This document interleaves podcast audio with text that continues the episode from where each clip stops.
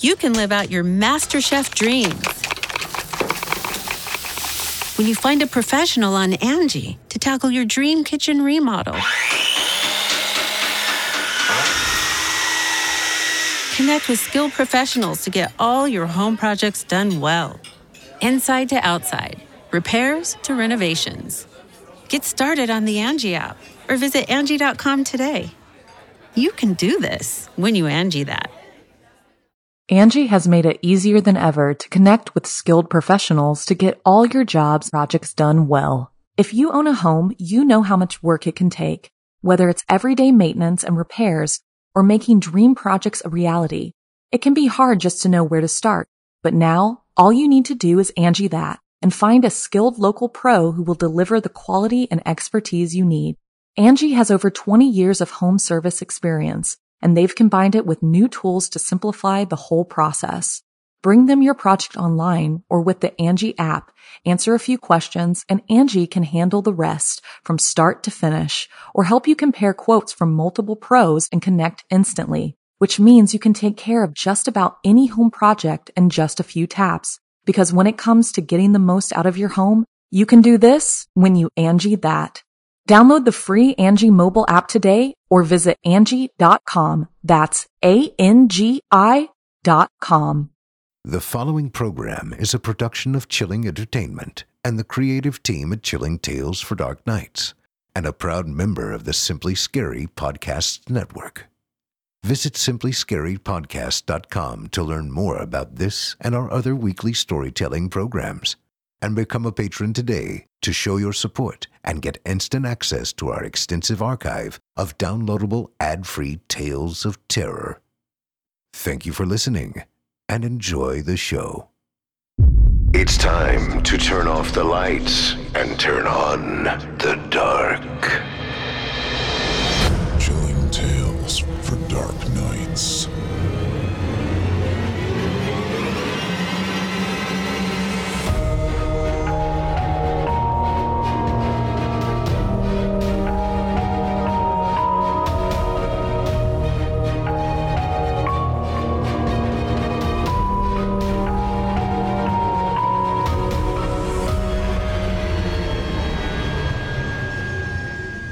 Good evening, listener. You're listening to Chilling Tales for Dark Nights. On tonight's program, we invite you to leave behind your safe reality and descend with us into the frightening depths of the most terrifying imaginations with audio adaptations of two rounds of frightening fiction about cantankerous couples and evil experiments. I'm Otis Jiry, host of Scary Stories Told in the Dark now in its eighth season. My show is available on iTunes and wherever podcasts can be found. So if you enjoy all things spooky, come on over to my neck of the woods and check us out too. You won't be sorry you did. Tonight, I will be filling in as host on behalf of my very good friend Steve Taylor. I hope you're getting better soon, Steve. In the meantime, I'll be your guide as we traverse the dimly lit corridors of your darkest dreams. Joining us tonight to help bring the frightening fiction of Mark Towse and Kyle Harrison to life are voice talents Nick Goroff and Danielle Hewitt. Now, get your ticket ready. Take your seat in our Theater of the Minds. Brace yourself. It's time to turn off the lights and turn on the dark. Our first tale tonight comes to us from author Mark Towse and is performed by Chilling Tales for Dark Nights 2016 Evil Idol Voice Acting Competition champion Nick Goroff. In it, we'll meet a man taking part in an experiment of the mind, and we'll hear what happens when test subjects, such as this one, experience something beyond all research and imagination. Without further ado, I present to you Case Study.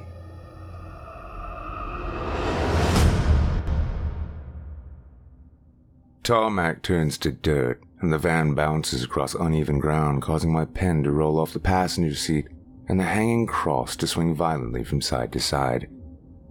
There he is, walking straight towards me. about a hundred yards ahead, swaying his school bag back and forth and gazing at the sky. My adrenaline is in full flow now. Nerve endings prickling, not a drop of saliva in my mouth. Shit. Am I really going to go through with this? Will he run? No. He's probably seen workers here before. Perhaps they've even shouted warnings that the place isn't supposed to be used by pedestrians. Get a grip. Likely hearing the engine, the boy glances towards the van. Part of me wants him to turn around and race back to the safety of smooth tarmac. But I've spent weeks on this, observing the builder's comings and goings, planning which roads to take, following the kid home, always alone, always the same route, as if it was meant to be. It's just a child, Samuel, my mother's voice rings in my head. I need this, Mum. I pinch the cross between my fingers to stop its movement. The chain it hangs from is cheap and tarnished, but it still means the world to me. He'll look after you when I'm not around, my mum said from her deathbed as she weakly folded my fingers around it. I catch sight of my reflection in the rearview mirror, and it sickens me. The kid's eyes begin searching the sky again, probably wondering what snack to grab when he gets in, which video game to play. Christ, what it must be like to live without anxiety. I roll the car to a halt and slide the mask on, taking another look at the boy, still in a dream world, mouthing something to himself. Perhaps he's singing. That's it, kid. It will all be over soon. I slide the door open and scurry to the back of the van, sneaking another glance. Even though I've checked it over a dozen times, I can't help but do a quick inventory. It's all there, in place. A wave of dizziness washes over me, and I reach an arm toward the van. I wait for it to pass and grab the small brown sack and needle from the toolbox. Come on, Sam. You can't quit now. I try and steady my breathing, but end up making it worse. It feels as though my legs are sinking into the ground. Fuck! Inhale, exhale, inhale. Gravel begins to crunch only a few yards ahead. Shit, shit, shit. He's mumbling something quick, incomprehensible. I run my finger under my collar. It's impossibly hot all of a sudden. Three. What am I doing? Two. I must be out of my mind. One. I step out in front of him. He stops, expressionless, eyes on the piece of canvas in my right hand. Guilt instantly washes over me, but I remind myself that I need this, that I need his fear. It's a tense standoff, full of doubt and confusion. What happened to fight or flight? Is this shock? Fear? Does he not know what is going to happen? I make my move, and finally, he takes a step back, mouth hanging open. My hands clasp around his left arm, and I almost apologize for my roughness, noting the long scar that runs down his pale flesh. Get with it, Sam! Urgently, I slip the bag over his head and slide my right hand across his mouth, prompting his body to spring into action, kicking up dust and thrashing his arms around wildly. His muffled pleas vibrate through my hand as I drag him back to the rear of the van. I give a quick and hard shove that sends him sprawling across the van floor. Taking the opportunity, I sink the needle into his thigh and step back to study the kid's squirming motion. I thought it would be instantaneous, but it takes a while for his writhing to cease. From the hook to my right, I grab the length of rope and tie it tightly around his wrists. To my left, a strip of black masking tape is already cut, hanging loosely from the side of the van. I grab it and place it across his mouth. Steps that are likely unnecessary, but I'm not taking any risks. The coolness of the breeze rushes across my face as I remove the mask and search his pockets finding a phone with a cracked screen. It's done. Closing the doors, I take a final look around. Clear. I get back into the van, reach down for the pen, and scribble some notes across the passenger seat pad.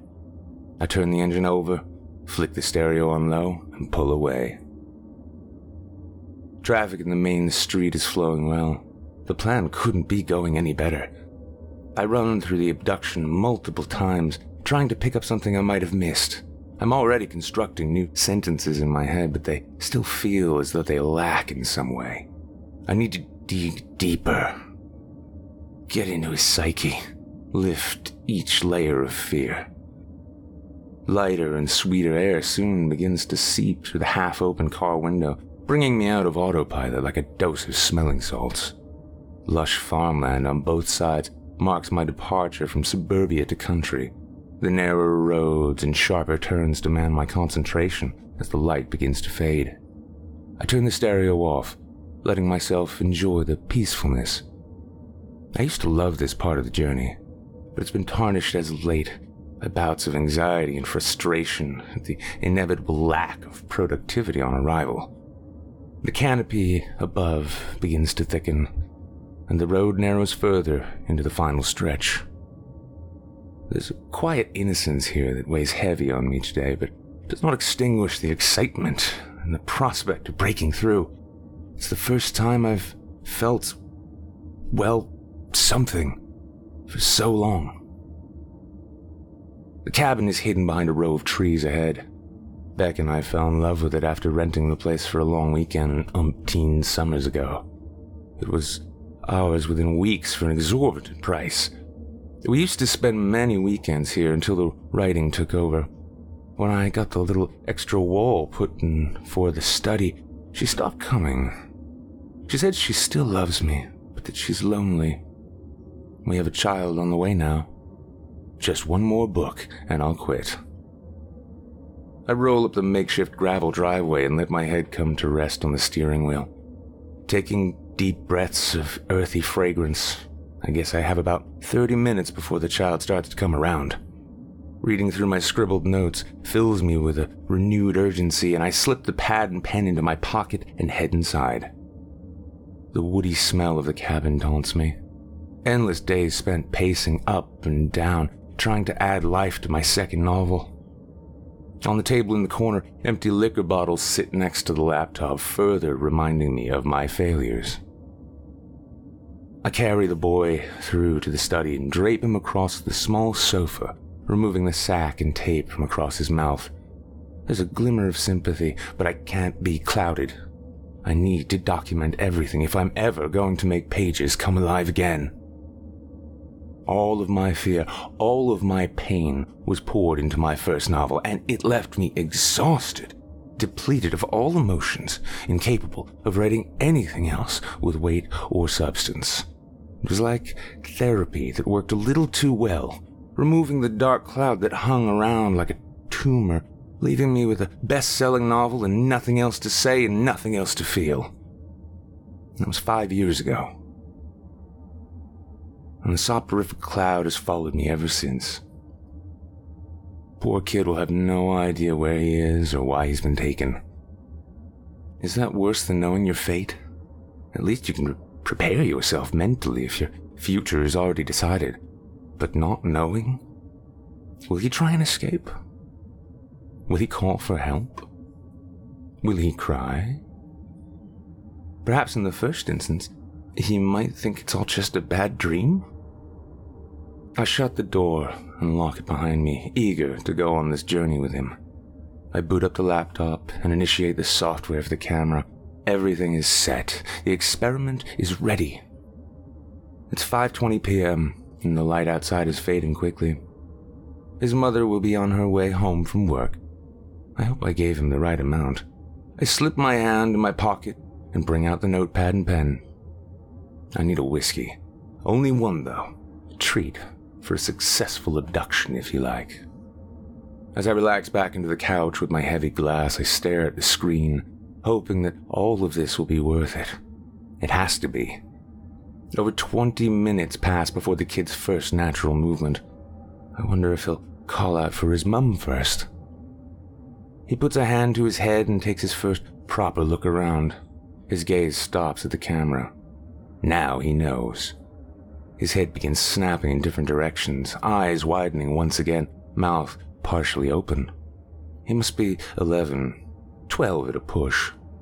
Night terrors may be a thing of the past, but he's still at an age where fear can easily be implanted. Noises in the dark, a scary movie, a sinister mask. Smells will be different, alien, disorienting. Another pang of guilt strikes as I observe his confusion. But this is five years of desperation, and I need to push through. He climbs on the bed, peers through a gap in the boards, and screams into the fading light. My pencil almost punctures the paper as I continue to document every little move and whimper.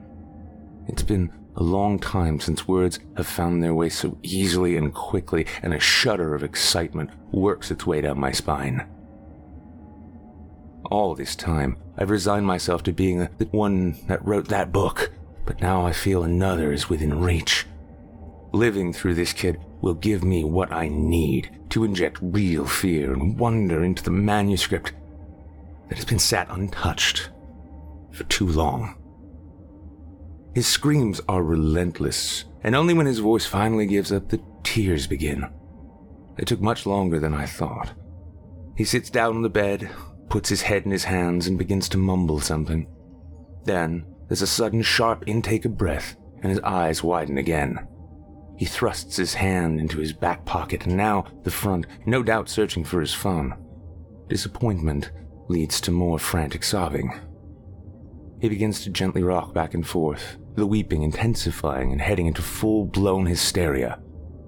His left leg is tapping wildly, and it seems to be getting faster the more worked up he gets. I can make out a string of saliva hanging from his mouth. This is raw fear, raw panic.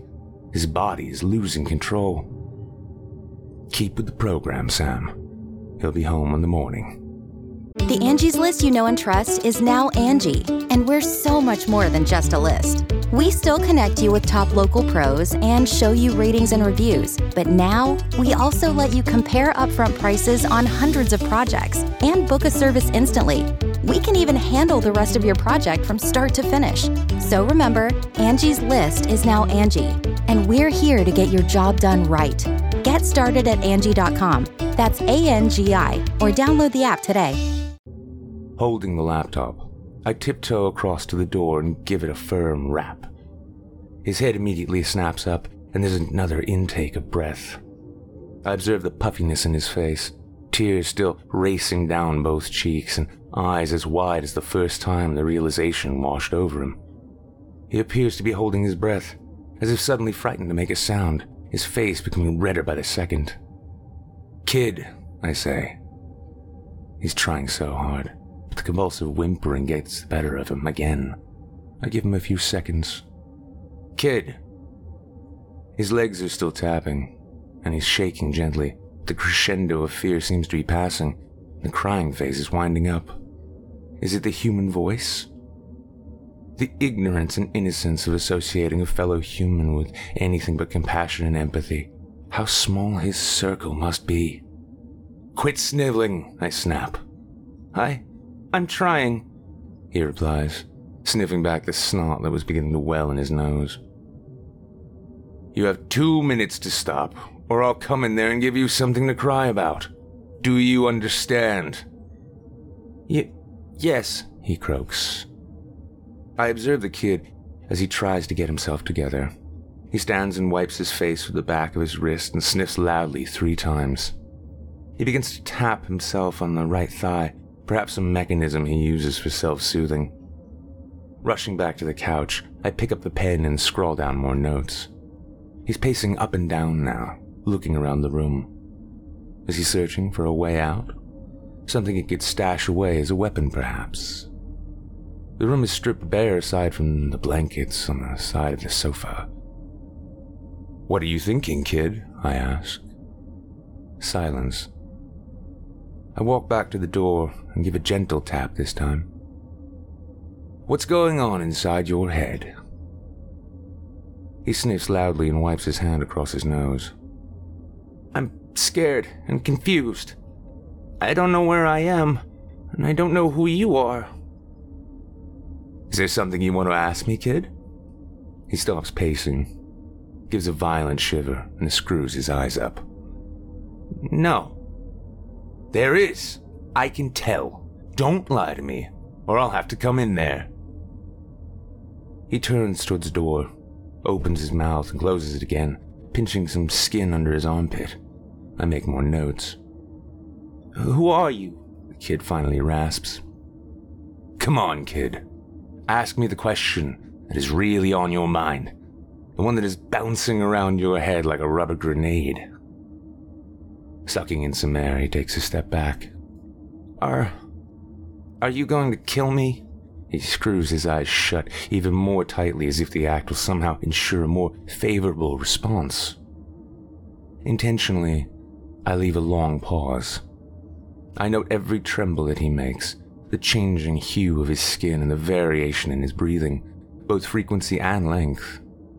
Eventually, he opens his eyes, but his face is taut with anxiety and anticipation. This is first class stuff. Who was your best friend, kid? He crinkles his forehead and shakes his head slightly. What? Your best friend? Who is it?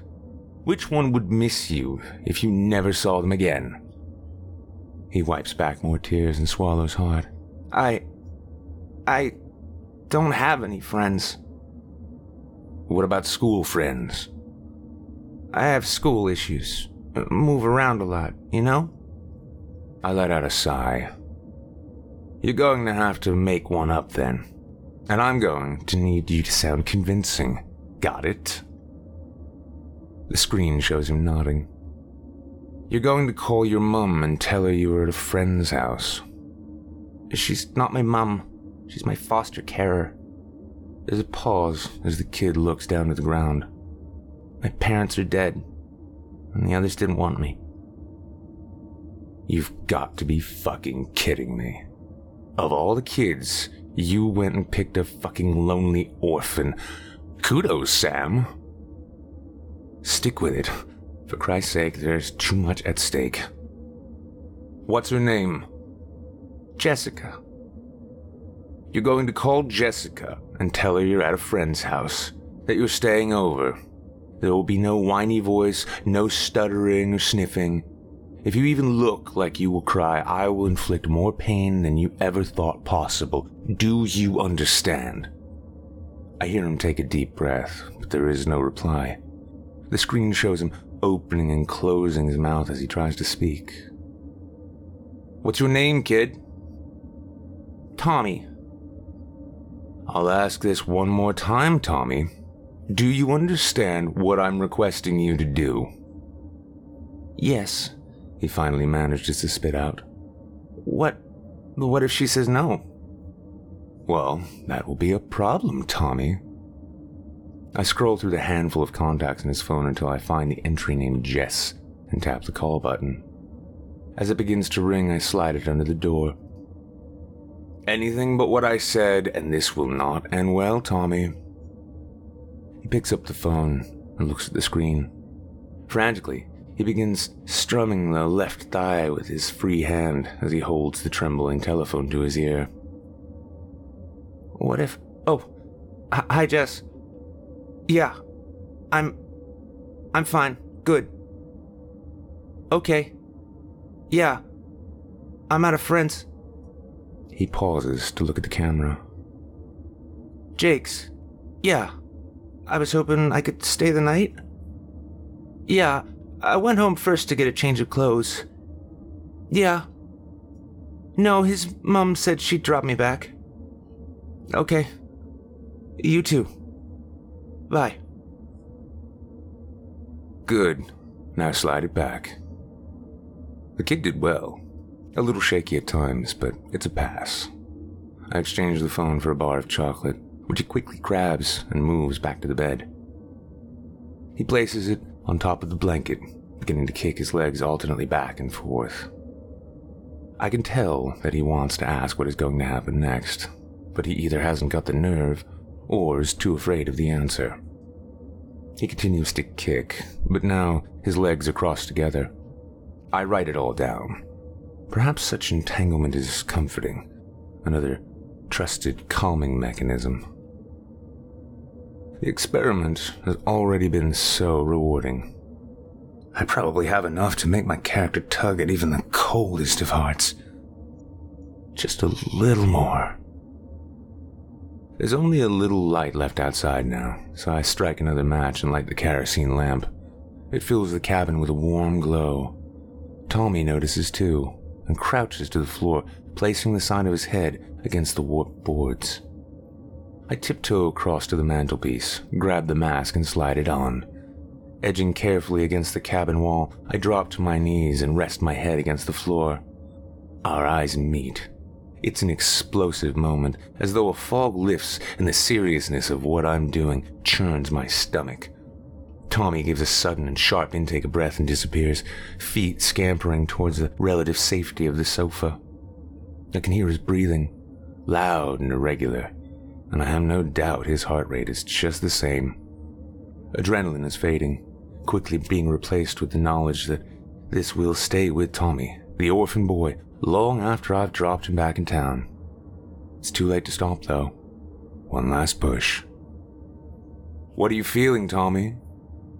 I want to go home. Why? Because I'm scared. You'll never live this down, Sam. What does it feel like, Tommy? What? Your fear. Describe it to me. I feel sick. Is that why you're not eating the chocolate bar? Yes. I can feel myself caving. It's too much. So close, though. What can you smell? What can you taste? Metal. Like metal in my mouth. And smoke. I could smell it and taste it. Salt, too. Jessica said there's salt in tears, but not like the stuff you can put on your chips. Mostly metal, though, he croaks. What else? Tell me everything. Convince me that you fear for your life, and I may let you live. My voice already feels weaker. Blood. Pumping in my ears. And there's a ringing sound. I'm shaking. So cold. And. My mouth is dry. I need the toilet. My legs feel weird. I'm pathetic. All this for ego. What about in your head? Not the physical stuff. Your thoughts. What are your thoughts? I'm worried you might be one of those strange men that likes little kids. I'm scared you're going to kill me. Normally, kidnappers ask for money, but I, I don't know what you want. What do you want? He spits, the words rolling into each other. I'm not a pervert. What else? Are you going to let me go? He asks. I've been blinded by desperation and a selfish desire for fame. You have to answer my questions, Tommy, I croak. I have answered your questions, mister. Please. Just a heartbroken kid. Tommy, I just want to feel safe. And that's it. The trigger that prompts me to scream and throw my laptop against the wall. All for the sake of ego. What the fuck have I done? How did I let myself think this would be okay? What? What was that? What's going on? Tommy's voice cries. All this preparation, all the weeks of planning, did I ever really consider the long term repercussions? Obsession possessed me, all for a few words that people will forget shortly after reading. We're leaving, I say. We drive in silence as the blackness of night swallows the headlights. Not one word has been spoken since I informed him of his early departure. Perhaps he thinks I'm going to stop near these woods. Fidgeting nervously, tapping his hand against his thigh and crossing and uncrossing his legs. He's pretending to look out the window, but I've already caught him on at least two occasions analyzing my reflection. Where are we going? he asks softly. Has the mass now lost its menace? I keep my eyes on the road and reach for the kid's mobile phone in my jacket pocket, causing the notepad to fall to the floor. Here's your phone. He grabs it, but I don't let go. Tommy, I'm making you a promise that if you mention a word of this to anyone, I will bring you and Jessica back to the woods and make you dig each other's graves. Do you understand? He nods. You really should be wearing a seatbelt. Fuck, kid. It's broken, I say, releasing the phone. He turns his attention to the cross that hangs in the rearview mirror and follows its gentle swing with his eyes. Thanks, he mutters. For what? Not killing me? The night isn't over yet. We drive in silence for a little longer until we see the bright lights of the city. Everything feels a bit like a dream now, as though none of it happened. But I know the events will haunt us both for a very long time to come.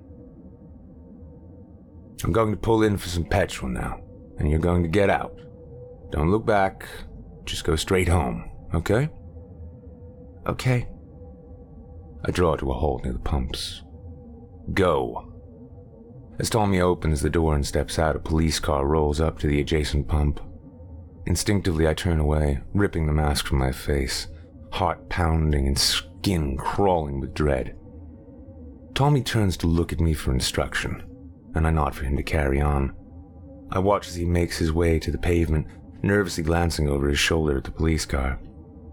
A car door opens, and I turn to see the female officer reaching for the pump. Her male counterpart on the passenger side is looking directly at me. Shit! Quickly, I turn away. Did he see me take off the mask? See the kid get out of the car? Is it the plates? I turn my attention back towards Tommy as he approaches the pedestrian crossing. Stay calm, Sam. Just as I turn the engine on, I hear another door open, and from the peripheral vision, I see the officer stepping out of the vehicle. Hey, he calls. A haze shrouds me, and my foot instinctively slams against the pedal the sound of burning rubber exploding around us. From the canopy's protection, the car skids onto the glistening wet tarmac and immediately begins to fishtail. I'm heading straight for the kid. He turns and freezes, eyes wide. Knuckles are white as I wrestle with the steering wheel, but it's no good. There's no traction on the road. Our eyes meet as I continue to veer towards him, his now glowing bright red. He smiles, lifts a hand, and begins to mouth something, and suddenly I'm spinning off towards the edge of the road in slow motion towards the barrier. The squeal of tires becoming a drawn out orchestra of smashing glass and twisted metal. I feel something begin to search inside me.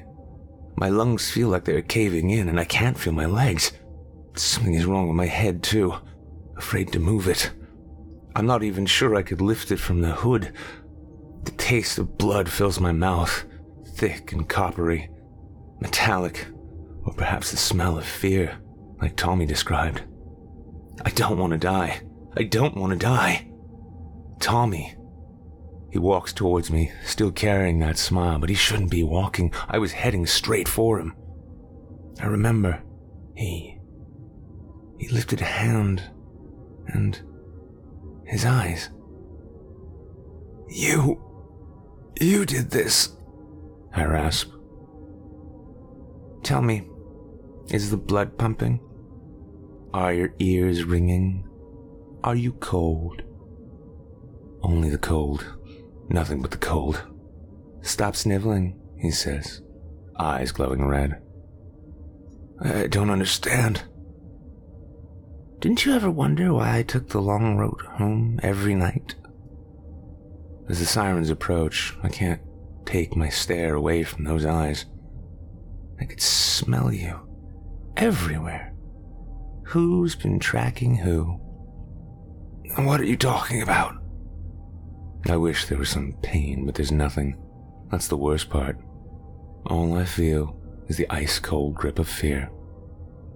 More voices, close but distant at the same time, and bright lights that begin to blur in a single color. Fuck. I'm scared. No.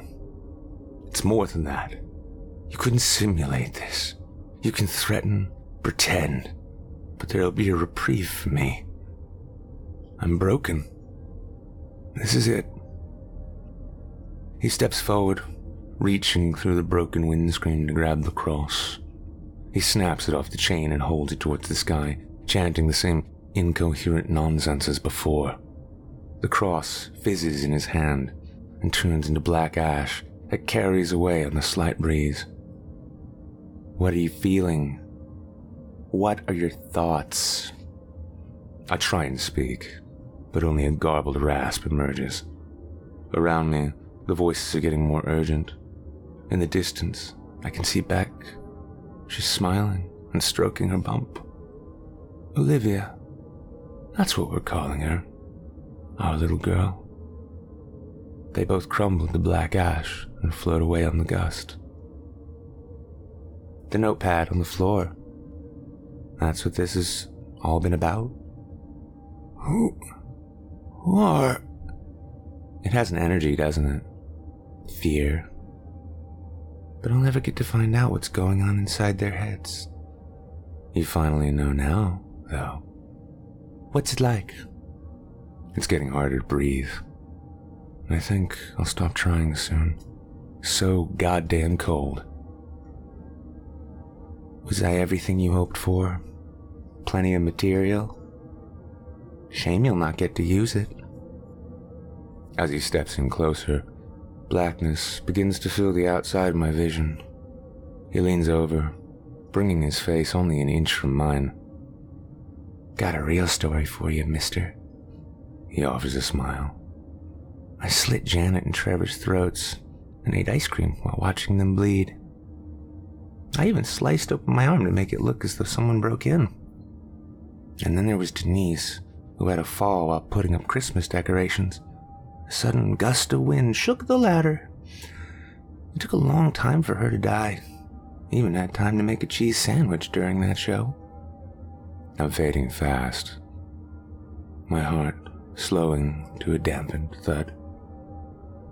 Was I convincing? I think I'm getting better all the time. Practice makes perfect and all that. More car doors slammed shut. Police, stand back! Jess is kind of sweet, but I crave it, you see. His eyes burn red as he continues to study my fear. I can smell it, taste it. It will never be enough. He drops his gaze to the floor.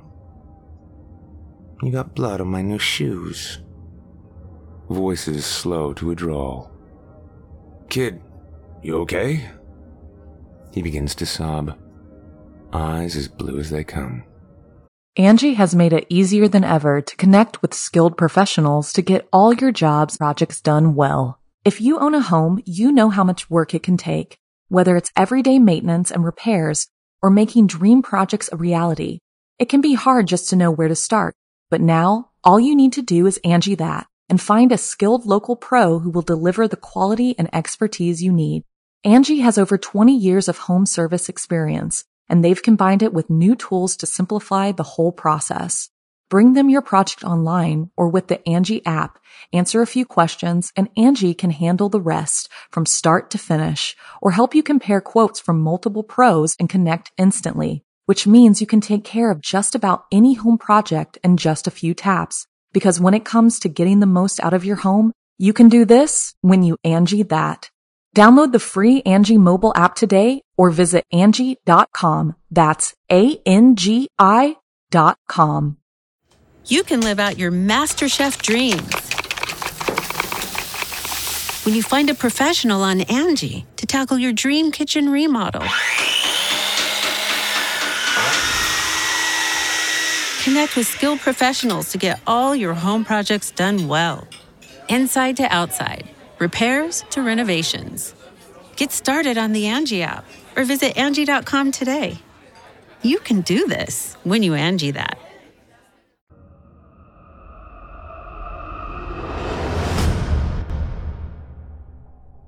I hope you enjoyed Case Study as written by Mark Towse and performed by Nick Goroff. To find out more about Mark Towse, visit simplyscarypodcast.com slash towse, spelled T O W S E, and you'll be redirected to his author's profile on our horror fiction website, creepypastastories.com, where you'll find ways to connect with him and follow him for his latest updates, as well as a link to his work on Amazon.com. By clicking his Amazon link on that profile, a small portion of your purchase goes to us here at Chilling Tales, where we're proud Amazon affiliates to help make this show possible. And if you decide to check out Mark's work on Amazon, you won't want to miss his fantastic new novel, Nana. In our featured author's latest magnum opus, you'll meet Ollie and his Nana, a woman by the name of Ivy. Unfortunately for Ollie, it takes more than Dean Dentures, Brandy, and Bingo to keep her happy. Nana Ivy lives in New Haven Crescent, where most of the other residents are past their expiry date and all kinds of crazy.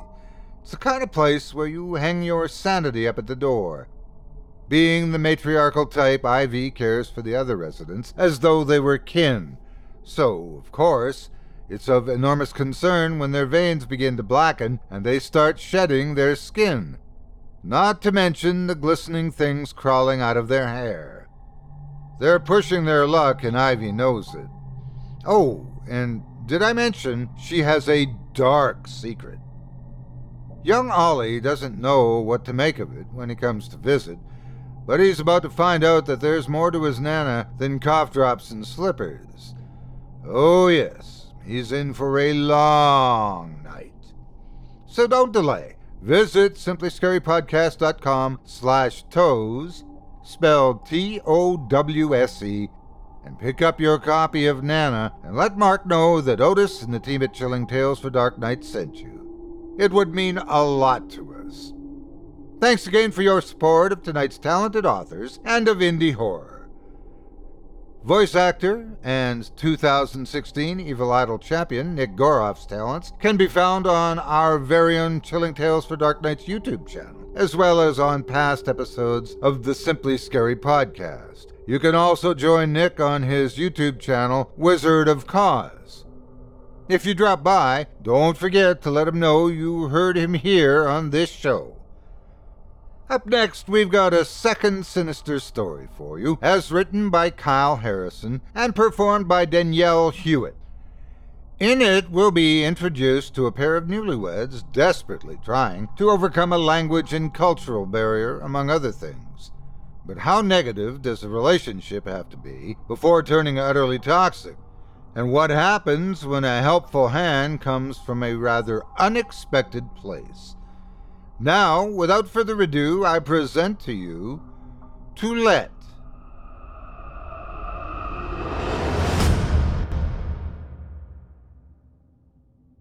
I should have taken more notice of the graffiti when I arrived at the Highbrooks. But the sad fact is that the strange scribblings on the complex were the least of my worries here.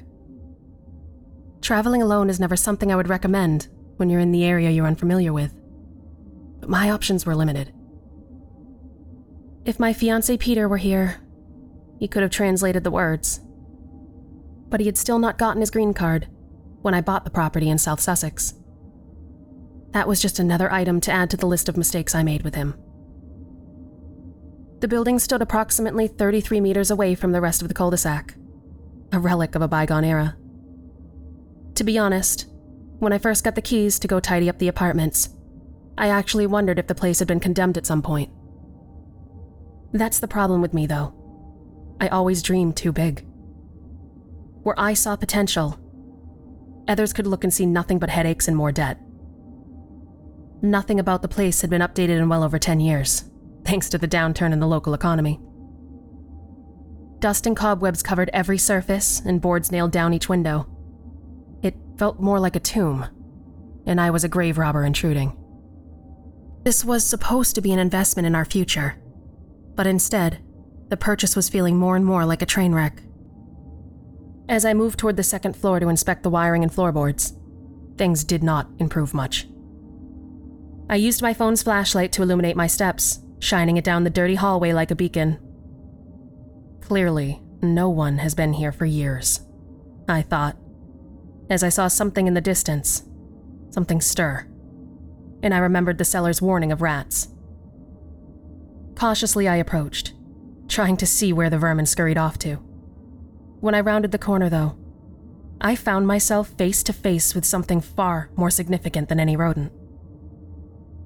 At first, I didn't know quite what it was, except that it had to be about the size of a grown ape. It was hunched over the way such a primate would do to protect itself. And from this angle, all I saw was long matted hair. That, coupled with the foul odor, made me initially think it actually was such a great beast escaped from the zoo. When the light hit its features, it stirred, and I recoiled in fear, frantically grabbing my keys to search for my mace. While doing that, I dropped my keys in a panic, and I heard the thing make this low grunting noise, like it hurt to even move. As I reached down to retrieve my phone, I caught a glimpse of its face and found myself in utter amazement.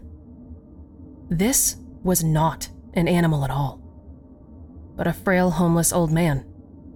My weak light showed that his aged features had all the signs of starvation, along with bruising. He likely had been hiding in this abandoned building for a while, using it to hide from the cold and rain that was common this time of year. I could see that he just barely had any sight at all. His eyes glistened curiously toward me as he tried to determine if I was a friend or a foe. How long had it been since he bathed or had a proper meal?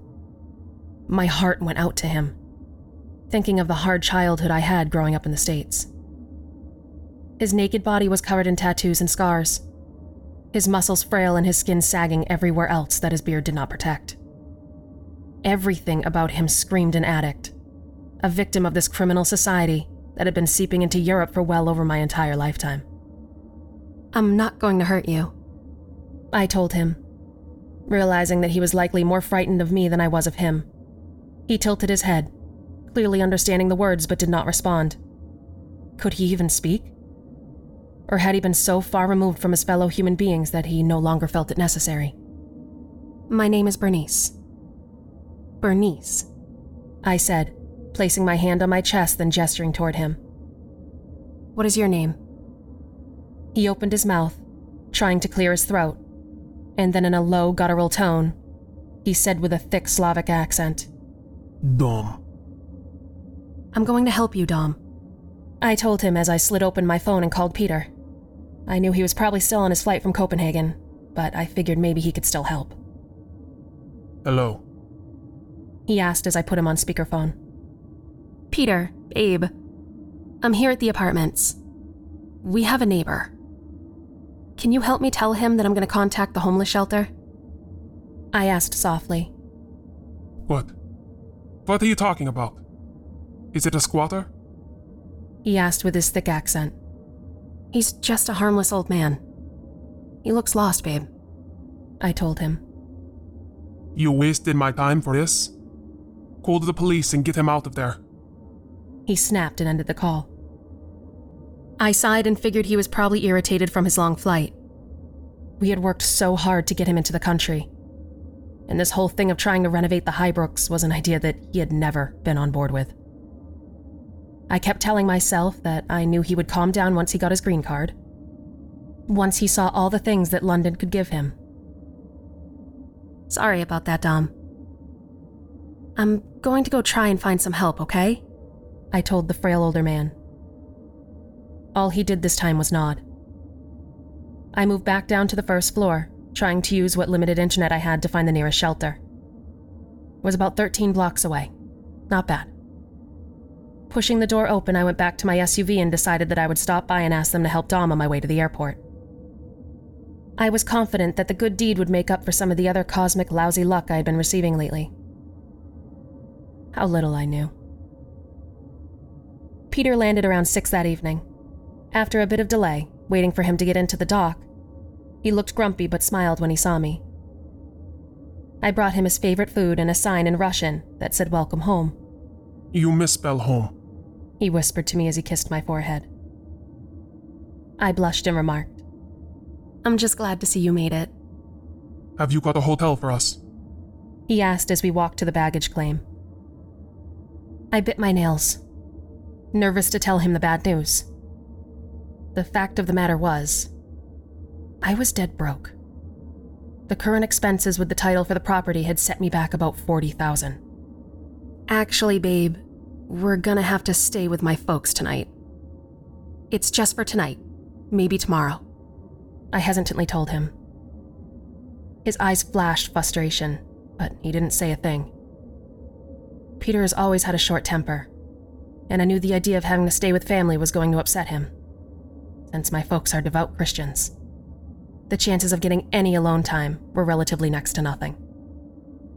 But thankfully, he was too tired from his flight to make an argument, and just huffed in disappointment, grabbed his bags, and marched toward the front of the airport. I slinked behind, wanting so badly to ask him about his trip and a dozen other questions. But my common sense told me he was not in the mood. Instead, for most of the drive across London to my parents' flat, I didn't make any comment except when he did, being careful to gauge my responses so that I wouldn't upset him more. I wanted everything to be perfect for the start of our life together, but I've never been one to make waves. Besides, my father was convinced that Peter was terrible news, and I had been having a hard enough time trying to convince him otherwise. It's my fault, really. As I said, my parents are traditional Christian of the Lutheran faith, and don't think I should have even started a relationship outside of my home so hastily. What they don't understand was that despite Peter's flaws, he was a sweet man. I mean, we all have problems, right? Just because he came from communism didn't mean that he was a terrorist or something. Convincing them of that had been an uphill battle and I doubted this short visit would be any different. It started peacefully. My mom had made us turkey and Polish sausage along with lemon cake, which was Peter's favorite. But I could tell from the moment we all sat down at the table, my dad would start putting pressure on my fiance. So, Peter, have you figured out what you're gonna do for work yet? Dad! I said in frustration. What? It's a valid question, isn't it? He said and turned to Peter and stated, I just want my daughter to be provided for. That's all.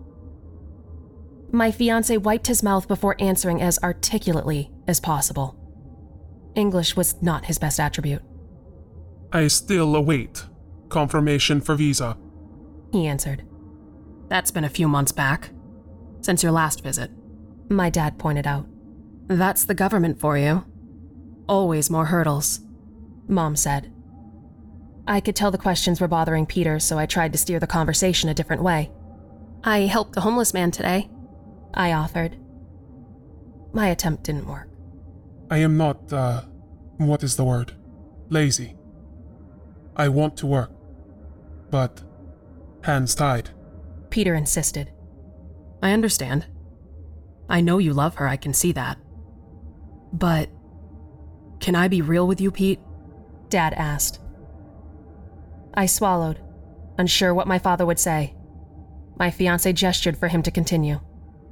Bernice is our only daughter. And all of this is so rushed. Getting you here, trying to get things settled for a wedding, and then on top of that, the property she's trying to fix. Feels like something out of reality TV, he said. My fiance didn't know some of those words, so I softly translated them. This time it Seemed like he was angry with me. Why you tell father about the property? That's our decision. He muttered. Babe, they helped us get the loan. We're investing for the long term, I told him. It was stupid. Peter barked. Hey now.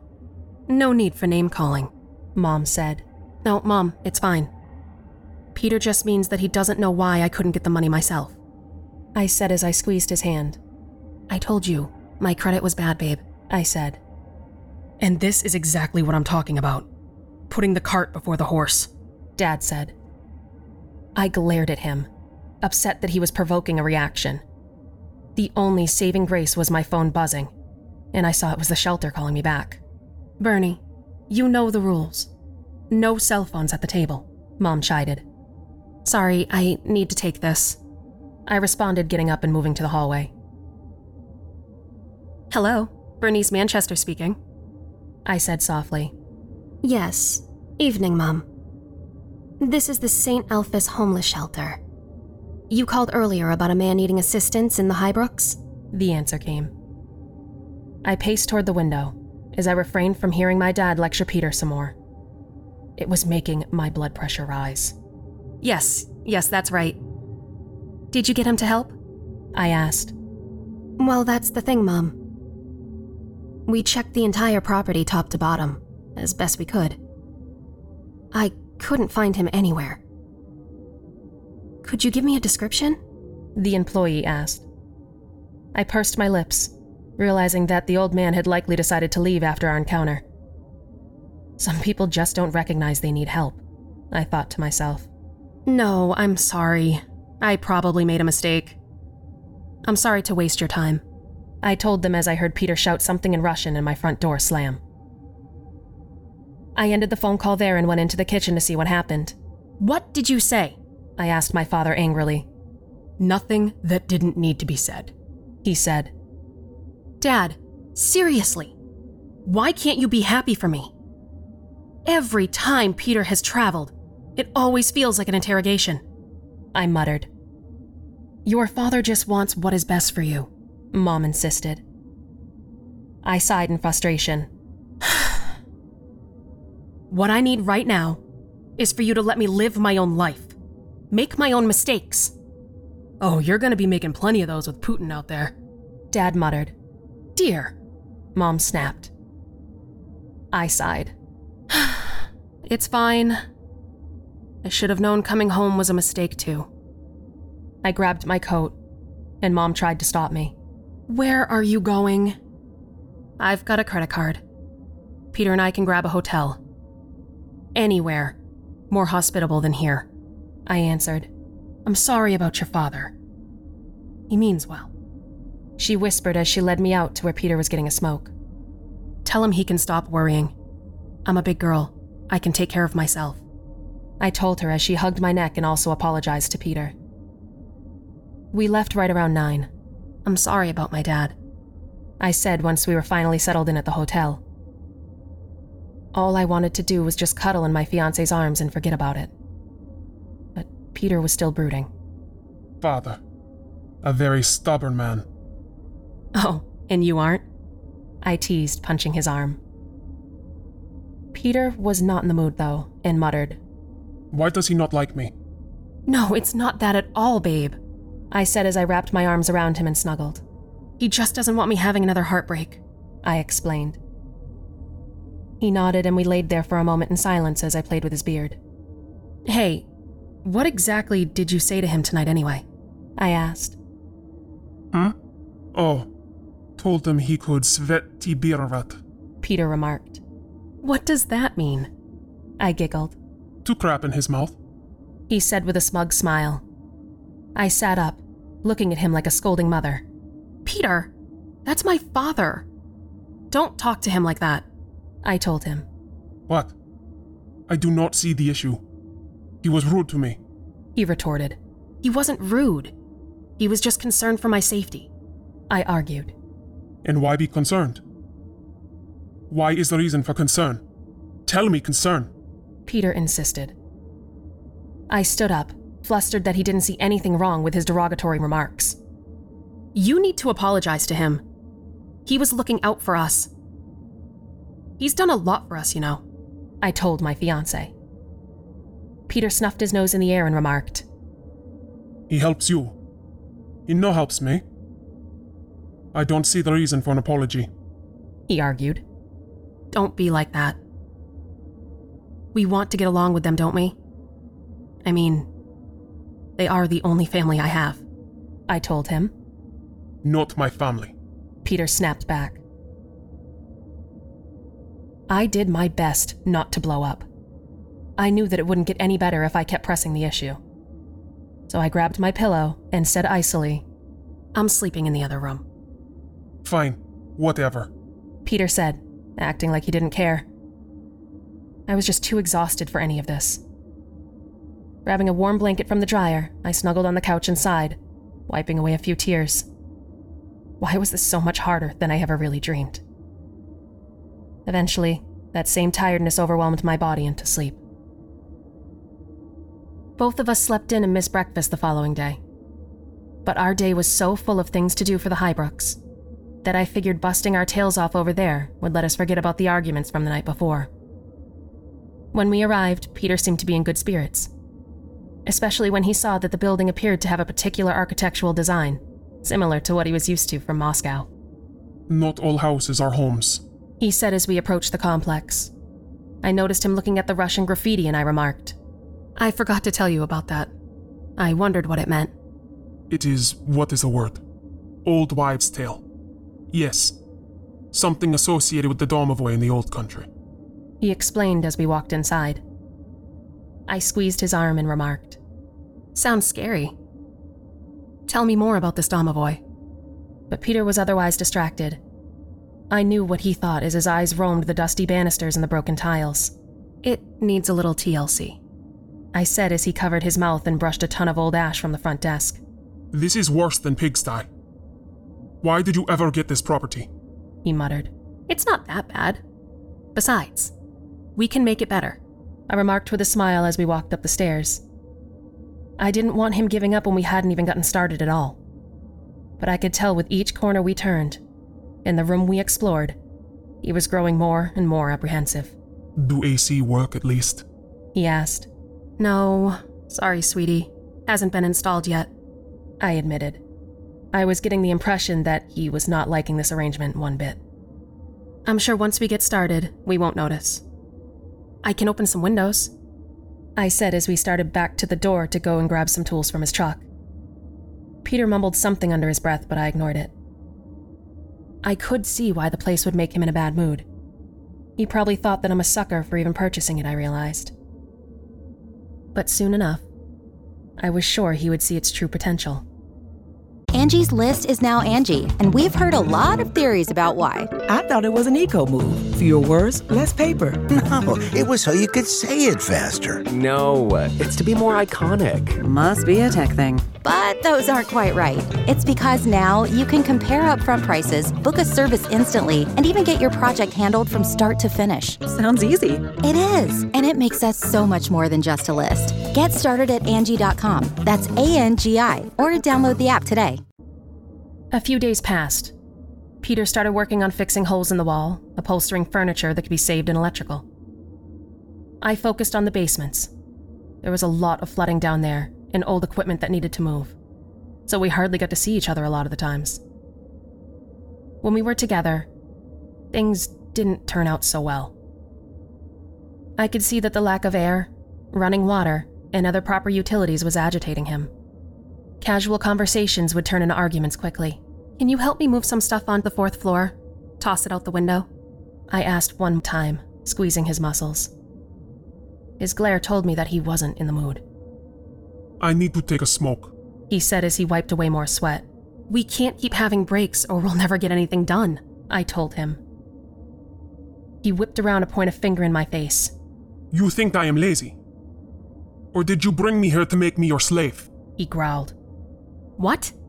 What are you talking about? I'm pitching in too, I told him. You hardly do any heavy lifting. Peter snapped back. I could tell his temper was rising. Babe, you know I can't. I teased him, placing my hands on his chest. He pushed me away a little roughly. Don't treat me like child. Well, you are acting like one, I remarked. This time, I was the one about to leave, not wanting this to get any more heated. But he grabbed my wrist and twisted me back toward him, shouting in my face. Don't act like a bitch. Get your hands off me, I said back, wiggling from his grasp and rubbing my arm gently.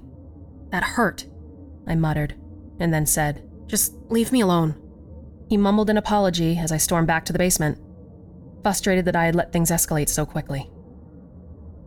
I slumped down near the bottom of the stairs and held my face in my hands, trying not to be overwhelmed with emotion. Then, from amid the shadows, I heard this strange low grunt. It made me stiffen, and I looked toward the old laundry units that were pushed against the cement walls. From in between two of the washers, a pair of glossy eyes looked in the shadows. Who's there? I asked cautiously. The shape moved toward me and into the light, revealing it to be the homeless man that I had thought run off. He looked like he was in worse shape than before, his skin shriveling and rotting, his teeth hardly hanging in. And he looked like he was sizing me up for his next meal. What are you doing here? What do you want with me? I asked as I stood up. The man growled like a feral animal. I knew he didn't understand what I was saying, but still. I tried to reason with him. I can help you. Let me help you, I told him, trying to reach out toward his shoulder. He gnashed his teeth and lunged toward me, scratching my arm with his twisted nails. Then, he came at me with even more ferocity as I screamed. Suddenly, I felt a firm grip on my other hand pulling me back up the steps. Peter guarded me and swung a hammer toward the old man, causing the stranger to growl in frustration and slink away toward the shadows. Don't hurt him, he's just confused, I said. Are you crazy? He tried to attack you. Peter insisted as he moved toward the old man. Let's just call the police, please, I said, holding him back. The old man squatted down back into his hiding place, the way a snake would return to its hole, and Peter stalled, then nodded toward my suggestion. Fine. But I want him gone. He muttered as we walked up the stairs together. I could still hear the old naked man growl as we did.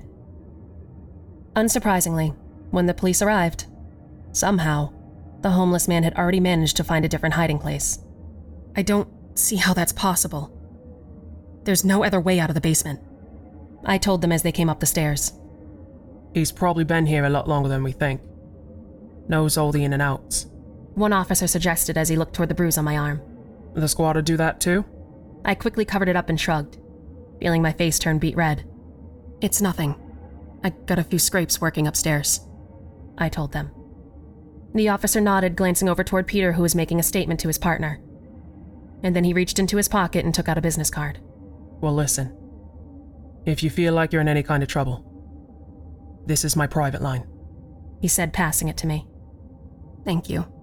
I'll keep that in mind, I said with a nervous smile. Peter and I made up to each other that night on the rooftop. I insisted that we should grab a six pack and just look out at the stars as the night passed us by. Isn't this country beautiful? I asked wistfully as we saw a shooting star. You are beautiful. I am so sorry for my behavior earlier, Bernice. You are. What is the word? You are my world. Peter told me. I kissed him. Let's promise not to fight anymore, I said. We made love amid the dark. But our love did not last for much longer. Another week passed, and we started to see a change in the Highbrooks. Wallpaper was in place, the carpet was down, and the lights were on.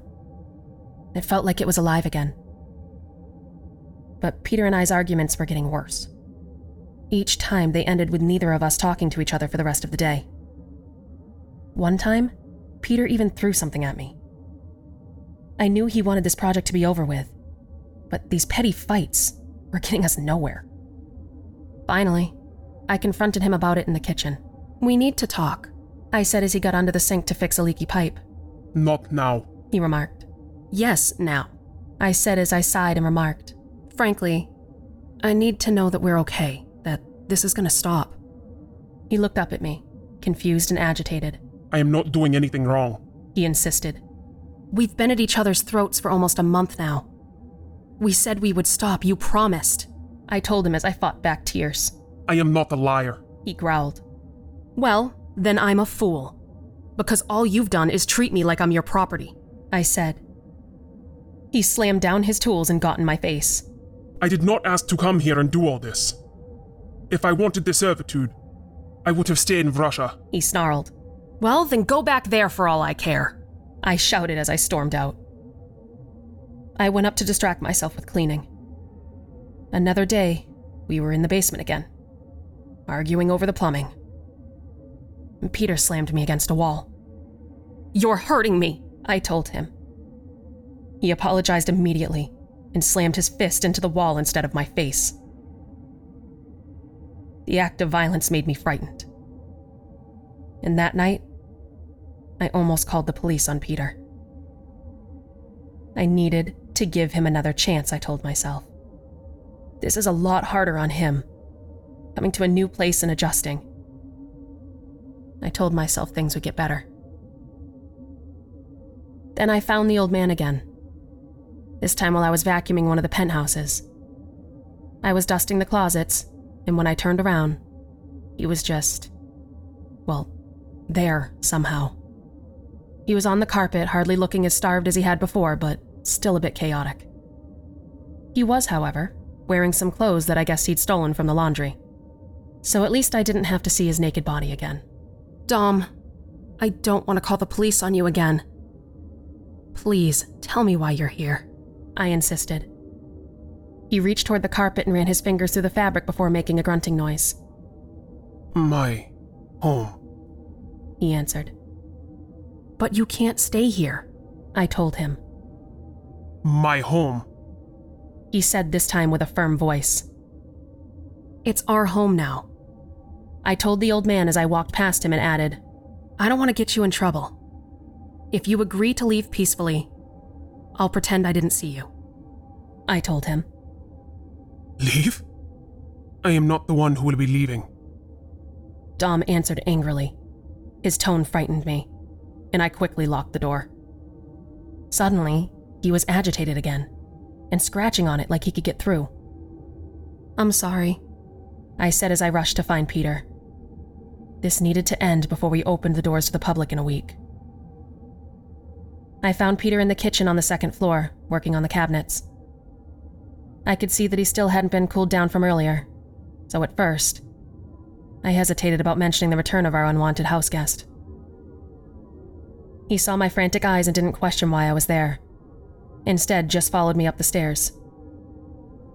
Once at the locked room, I stood at a distance and watched as my fiance burst through, only to find an empty suite.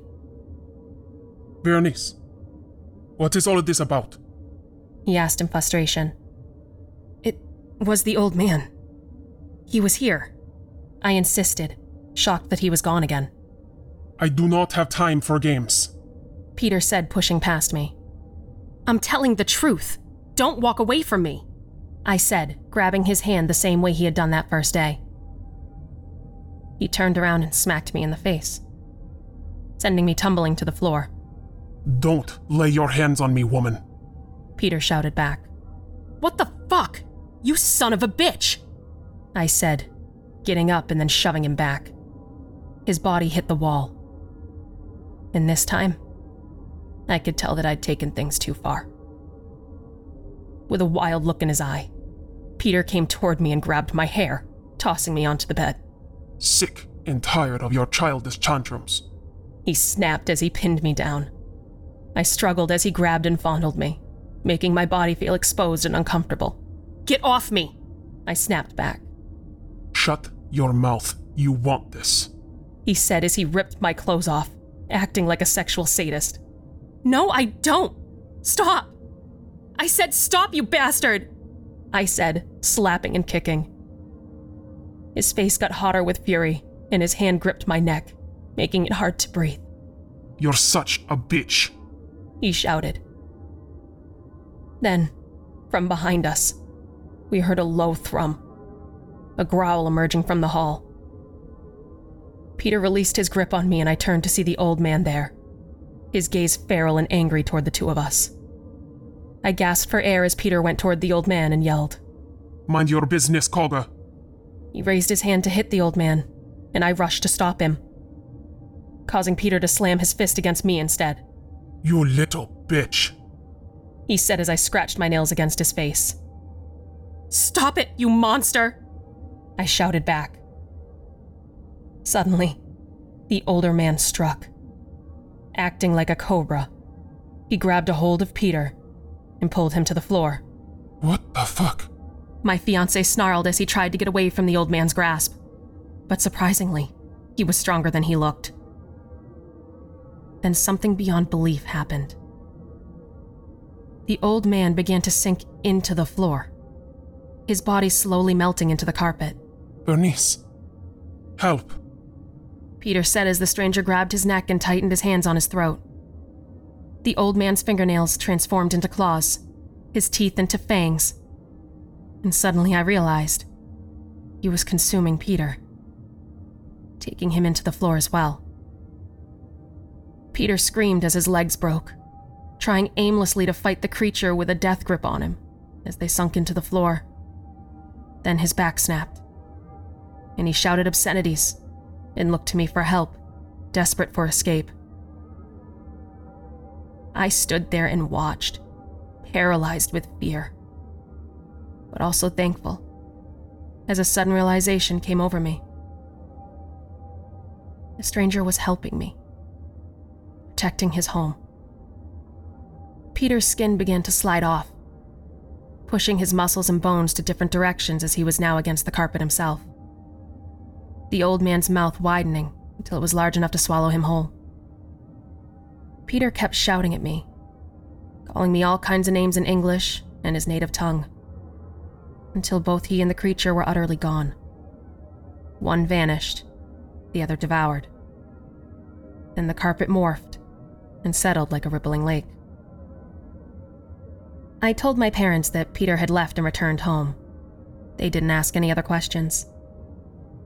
The following week, people started moving in. New couples like Peter and me had meant to be. A few even reminded me of our dynamic. And that worried me. I still see Dom sometimes, slinking amid the shadows, but I don't bother him anymore. We understand each other. I bring him a small tray almost daily, a gift to thank him for what he did for me. And sometimes, when I see those young couples that remind me of Peter and me a little too much, I give him something else.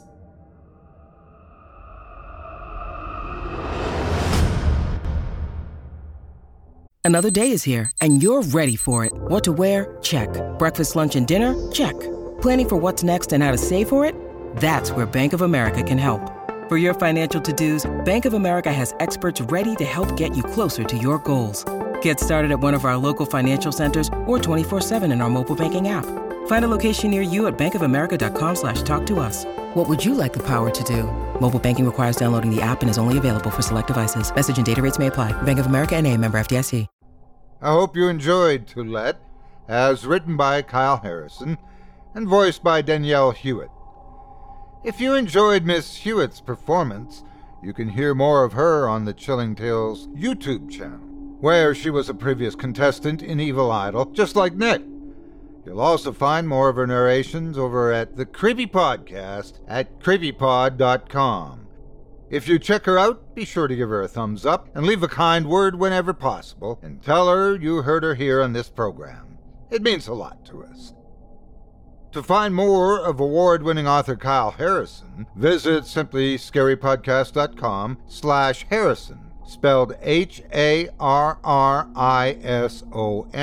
and you'll be redirected to his author profile on creepypastastories.com, where you'll find links to his social media pages, Reddit account, and his publishing company, where boundless horrors await. He's also got a number of works available on Amazon, both his own and others he's been included in. His newest short story collection, A Growing Need to Die, is especially good. Check it out. A Growing Need to Die asks the eternal question Do you believe in ghosts?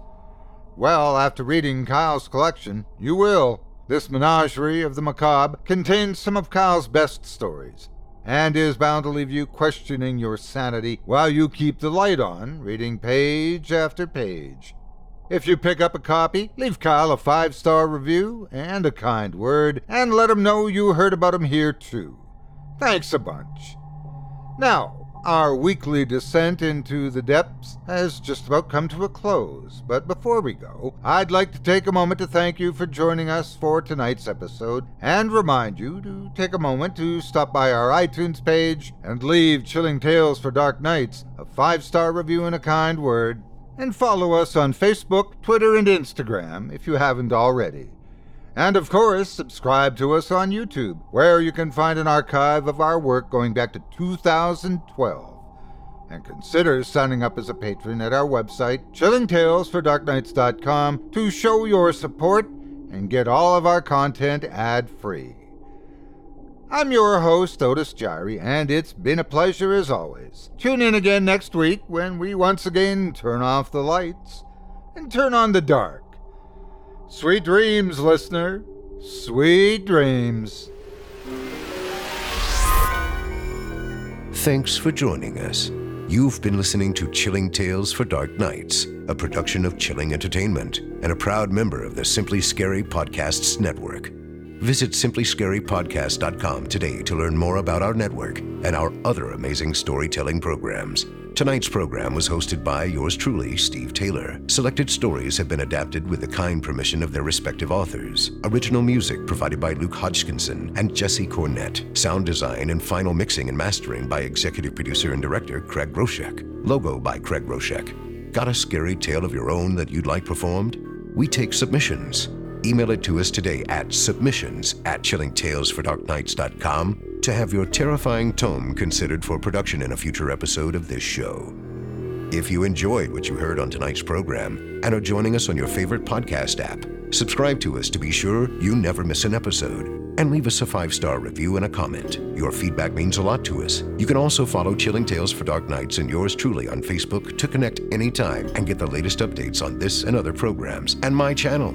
If you're listening on the Chilling Tales for Dark Nights YouTube channel, do us a favor and hit the subscribe button and the bell notification icon for CTFDN as well to get more spooky tales from me and the crew each and every week. And don't forget to hit that thumbs up button to tell us how we're doing and leave a kind word or a request. And don't forget to visit us at chillingtalesfordarknights.com and consider supporting the team by becoming a patron. In addition to helping us out, you'll get exclusive access to our audio archive and ad free downloads of all your favorite stories, including those you've heard on this program. We'll be back next week with more terrifying tales to keep you up all night.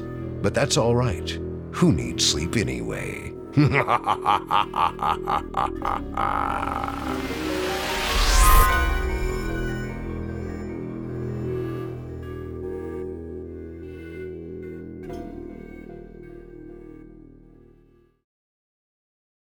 you can live out your MasterChef dreams when you find a professional on Angie to tackle your dream kitchen remodel. Connect with skilled professionals to get all your home projects done well. Inside to outside, repairs to renovations. Get started on the Angie app or visit Angie.com today. You can do this when you Angie that. The Angie's list you know and trust is now Angie, and we're so much more than just a list. We still connect you with top local pros and show you ratings and reviews, but now we also let you compare upfront prices on hundreds of projects and book a service instantly. We can even handle the rest of your project from start to finish. So remember, Angie's list is now Angie, and we're here to get your job done right. Get started at Angie.com. That's A N G I, or download the app today.